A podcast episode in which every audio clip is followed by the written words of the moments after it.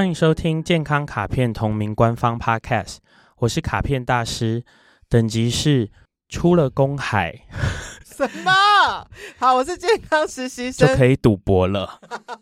啊，大家都知道了啦，没有关系。我的等级是我的爱情信仰，就是被他的电影所启蒙。哈，我们的这个系列叫《时空旅人》，严选了十二位影响力之人，从他们的一些小故事讨论讨论，看看有没有一些健康的角度跟大家可以思考一下的地方。今日主角就是周润发。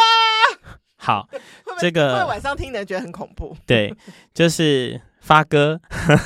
三座香港金像奖，两座金马奖得主。二零一零之后就前进好莱坞。对，有影评说呢，当年香港票房可是靠二周一成撑过来。你知道是谁吗？我知道，谁？周星驰、周润发、成龙。好了，厉害。然后还有第二个点，就是说，如果你过年呢、啊，贺岁片没有看到周润发的电影，你就没有在过年啦。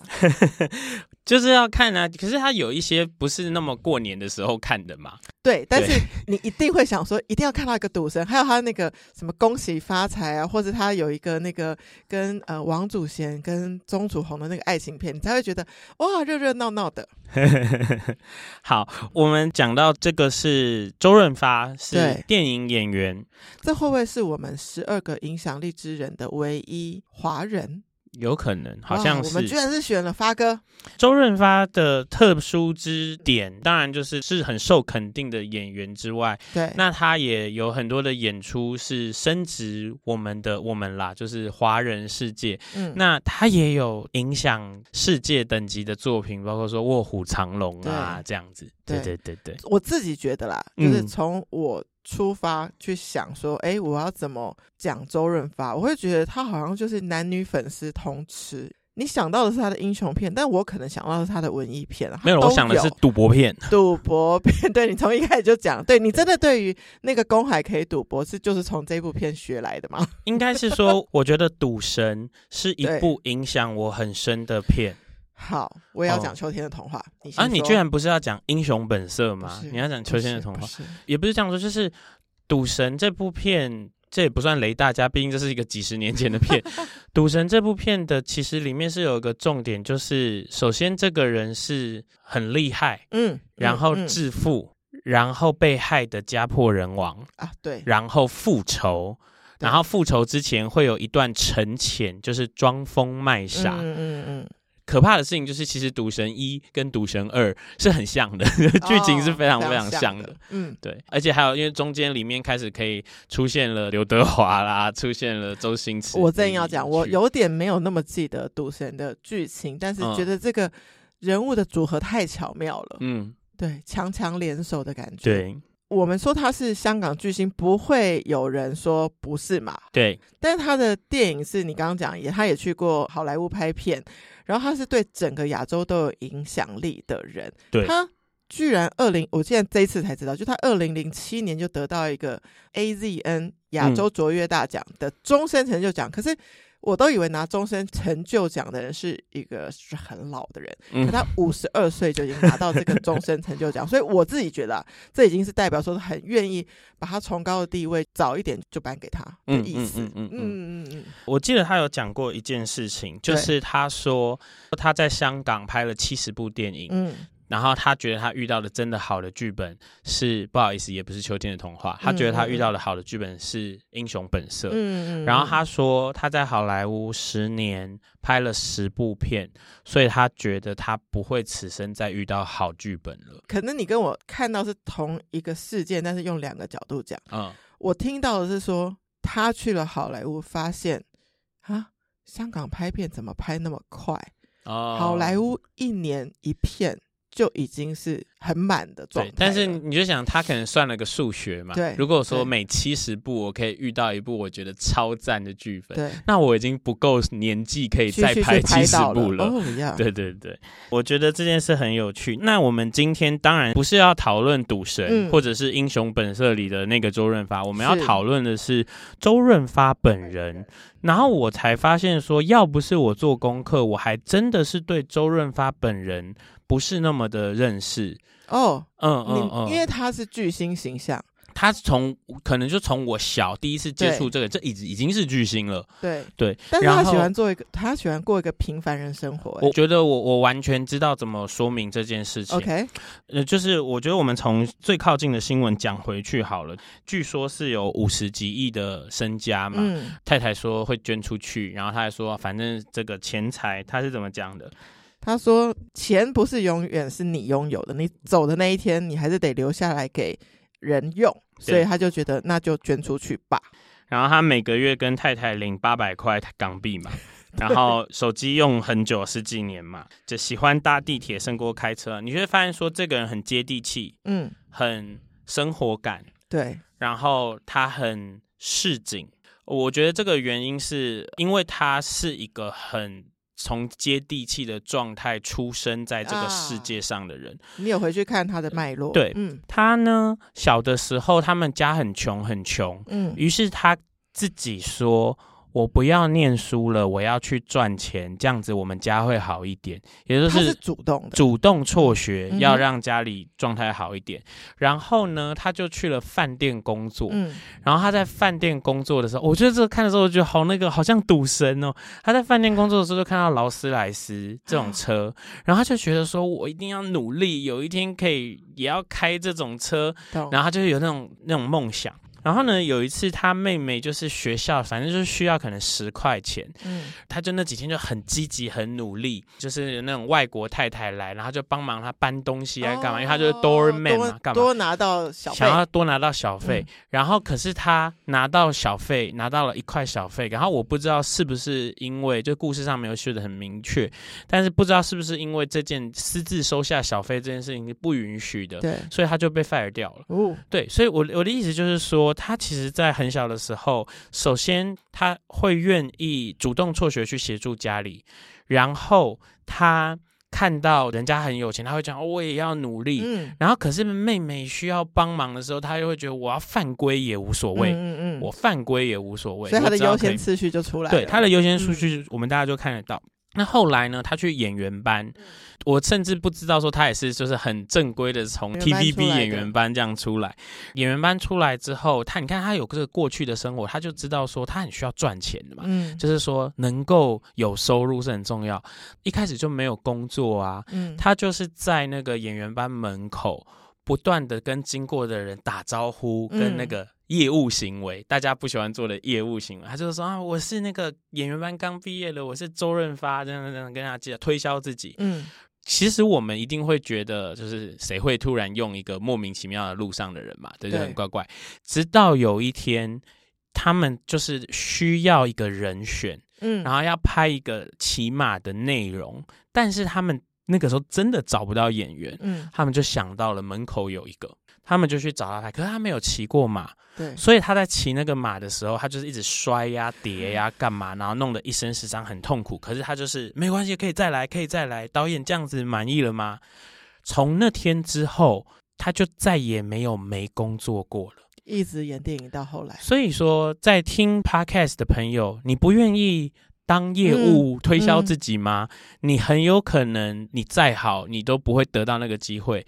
如果你拿到，没人知道你。对，如果你拿到了那个机会，你没能够一次就咬牙的表现的好的话，你可能也就失去了一个之后大家看得见你的可能性。所以说，你看哦，这个人不管是主动辍学、羡慕有钱的人，为了妹妹做一点小奸小恶，为了赚钱推销自己，拿到工作努力很拼劲，他就是一个很人性化的人。然后这些养分，我觉得都演进他的角色里。耶。对，你知道他有一幕，我不确定你会不会有看过那一部电影，他是跟张艾嘉演的，他也是匿名一个有钱人。但是因为张艾嘉是一个普通餐厅的职员，反正他就是要为了跟他交往，就假装他也是个没钱的人。嗯，然后他们有一次就一起去了一个慈善晚会，张艾嘉跟他说啊，如果你可以捐钱的话，就投在这个箱子里。然后他那个动作很帅，他是这样从他手里这样子，手心上本来看不到东西，然后突然亮出一个劳力士，然后就顺顺的丢进去。人家捐钞票，他是一个劳力士手表。直接丢进去，就是他怎么决定要这样子诠释一个东西？也许就是你，因为你刚刚讲的一个剧情，让我觉得这两件事连在一起。对，也许他在看到劳斯莱斯那个的发亮，他就觉得劳力士丢下去的时候要有一个 bling bling 的感觉。对，其实我我觉得他的从小的背景，对，到他演的角色，不管说是那些英雄片、赌博片。然后到后来卧虎藏龙这种很内敛、嗯、心里面很多戏的事情，其实我觉得，因为演员这个工作已经给了他很多很丰富的生活，嗯、所以真实的他想要回到很市井的状态，哦、所以他喜欢搭那个时候喜欢在路上闲晃。人家就问他说：“你干嘛坐地铁？”他就说：“啊，我也是领香港身份证，为什么不能搭？” 嗯。然后我觉得很有趣的事情就是说，他有收藏过很多高级车，嗯嗯嗯嗯、然后他太太甚至就是香港人讲法，就是炒楼炒地，就是赚了很多钱。可是你看哦，就是他们赚了这么多钱，几十亿、几十亿，然后他们要捐出来。对。这个很有趣，就是说我会不会很努力的去赚钱，或是喜欢这些名车，买这些昂贵的东西？他其实是在帮自己的童年遗憾做一个反转，嗯、就说我曾经想要开劳斯莱斯，我现在有能力了；我曾经穷到不能念书，得要回来赚钱，但我现在甚至买得起高楼大厦，买得起昂贵的什么。不过呢，现在的我也已经看到了我人生里想要看到的各种东西，所以这些多出来的钱就是多出来的了。嗯，这个东西是一个情况，就是我在这里看到的事情是，很多的人呐、啊，得到更多之后，嗯，欲望也更多，对，所以他不会觉得他得到更多，他的快乐不会增加。我们的快乐这个讲过蛮多次嘛，你拥有的扣掉你想要的，如果啊。你想要的这件事会随着你的收入或随着你的经历又变更多，又变更多，嗯嗯嗯、你的欲望会飞涨的话，那你永远快乐量不会增加。对，那我觉得周润发和他太太就是聪明人，他们已经抵达了一个地方，他知道说，我再有更多钱，我也不会快乐，就是足够快乐了。可是呢，我如果想搭地铁就去搭地铁，哦、想干嘛就去干嘛，我更快乐。那钱就不是个真正的问题嘛？老实说，我觉得周润发的故事会被大家传颂，也是就是也很多人应该比他有钱的人也不在少数，嗯，但是愿意这样说直接全捐的，应该也没有这么多。不过我们正好之前有提到说，巴菲特啊，或者是蒙哥，他们也是对下一代都会有蛮多这种警惕，就是说，其实给他很多的钱都是害了他。对，巴菲特给女儿的那封信，对啊，就是很重要。给他很多钱，其实就是因为。他不是在自己的获得与失去中抵达这里的，他只是无端端的获得。嗯、我觉得，当然在听的听众朋友可能都会想说：“啊，可是要是天上掉下很多钱来给我，我一定会很开心。”我有时候也会这样想，不过我大概蛮快就会自己跟自己说，不是这样的。如果我在一个模式里面，我有一个生活的循环跟模式，对，然后这个生活的循环跟模式会让我一直用光钱。你给我再多钱，我还是在这个循环里一直用光钱。是我要的事情是我要变化这个循环。嗯、我最近有一个感触，我在这边极为岔题。最近有一个感触，就是有一个人他生病了，然后呢，他改掉了所有的坏习惯，嗯、后来他好了，然后他又养成了所有的坏习惯，他又生了同样一个病。嗯，对。然后我那个时候就会觉得说，所以那个循环才是问题。你说现在给他一颗仙丹。他会再来一次啊？对，就很像很多人得乐透，嗯，然后又破产，又破产一样。对对对，我们是健康卡片，来，我们来讲讲那个 发哥的健康观是什么？哈，养生。嗯，我查到的是，我以为啦，因为我们从后来的新闻看到他都有爬山啊、运动啊，我以为他本来就是算是会有追求健康的人，但是他其实在一次报道当中，他说他觉得之前拍戏的时候就透支了很多他的。身心灵、体力等等，嗯，后来才懂得，就是人生最大的错误是用健康换身外之物，所以他要赶快补回来。然后他居然是受到郭富城的影响，开始 跑步、跟健行、跟爬山。卡片大师常跟我说的，要把运动融入日常行程。对，我觉得他这句话真的是太有智慧，也非常值得非常多人借鉴。嗯。非常多人在用健康换取身外之物，嗯、然后但是事实上，你的健康一没有的时候，所有的身外之物就是身外之物。嗯嗯，也赚不来了。对，你有再多也没有意义。嗯，那我觉得这件事情很有趣的一件事情，我觉得它会很很有感，就是我觉得好像有点呼应到你前面说，嗯、为什么香港人可以在短短那么时间内拍那么多片？哦、我记得前几个月或一两年前也有剧组，台湾剧组发生意外，嗯、然后就说其实剧组工作人员的。生活不是人在过的，赶赶然后赶戏、赶戏、赶时间，嗯、然后不睡觉。或者说看的时候，我都觉得很震惊。嗯，就是演员或歌手或什么，然后会说：“哦，昨天只有睡两小时，嗯、因为我们要抓那个天的亮，抓那个为什么？因为剧组人员们的工作时间都在算钱嘛，所以经营方要想着省钱，所以我我要越短的时间拍到越多。嗯，可是呢，这件事情是这样子的。这里面如果有一个关键的灯光师或关键的导演说不好意思下班了，嗯，他就走了，嗯、这就拍不成，嗯，不会有大家一起再进去，嗯，所以呢，如果发哥说好了，今天就这样子收工了，嗯、他离场，这些所有的人就会变好，对对对对，那我就在想这件事情，其实有些时候也是共业。因为大家都跟你说，我们再撑一下，我们再撑一下。对，那什么时候会有爆出来？就是有剧组有人死掉，有人死掉嘛？那个上次那个就是。剧组防护不好，有两个工作人员摔了，对对对，嗯、所以就死掉就过世了。嗯、重点就是说，我现在讲这个故事，各位听众朋友还记得这件事的人有多少？我觉得不多，这非常的糟 糕嘛。但是你要可以想象说，哎，当然，我觉得那发哥年纪越来越大，他会看到周围身边的人，例如说，有些人可能会比较早就过世了，有些人因为健康在受痛苦，那他就会更加容易的去体悟这件事，就是关于健康。要被摆在前面，然后要把它融入日常行程，这样子。嗯嗯，我觉得我们好像在那个影响力之人，很容易选到童年时很辛苦的人。其实我一度我想过这件事情，嗯嗯、很有可能每一个人的童年都有他辛苦的角度。对，真的童年大顺利之人，往往他青少年会很辛苦。哦总要苦某一段。如果他童年和青少年都很 都很顺利的人，他通常成人的时候会很痛苦。所以不如不如什么？年轻一点辛苦吗？不好不好说啊，就是不知道。但是我会觉得，什么时候一个人会开始不痛苦或不辛苦，是当这一个人他学会了用一个最好的方式。配合他的个性跟他自己的喜好来生活和调整，嗯嗯、所以是学会这件事的时机。嗯，有的人越小受挫折，他越早开始学。嗯，然后有一个人他四十岁才受到挫折，然后已经学不动了，只好一直受挫折。对，对，所以所以这都是命啊，各位听众朋友。我我们其实一路走到现在。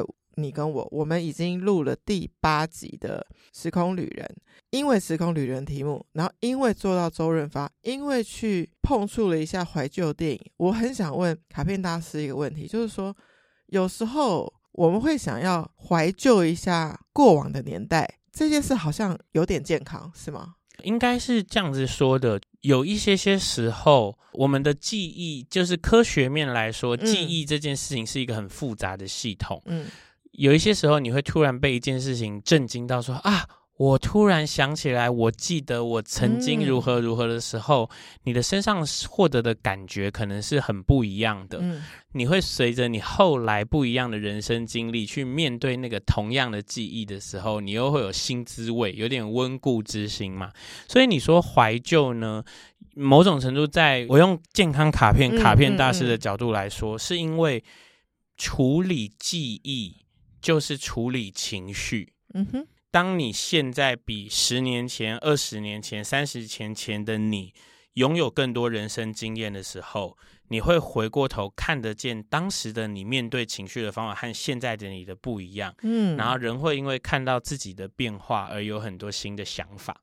嗯嗯，所以你说怀旧，其实你还是知心。了解。所以我现在看《秋天的童话》，跟我还没结婚前。跟我二十几岁，嗯、其实我已经看到不同的东西了。就好像我前一阵子在买胖老爹啊，被大家知道我在买 胖老爹。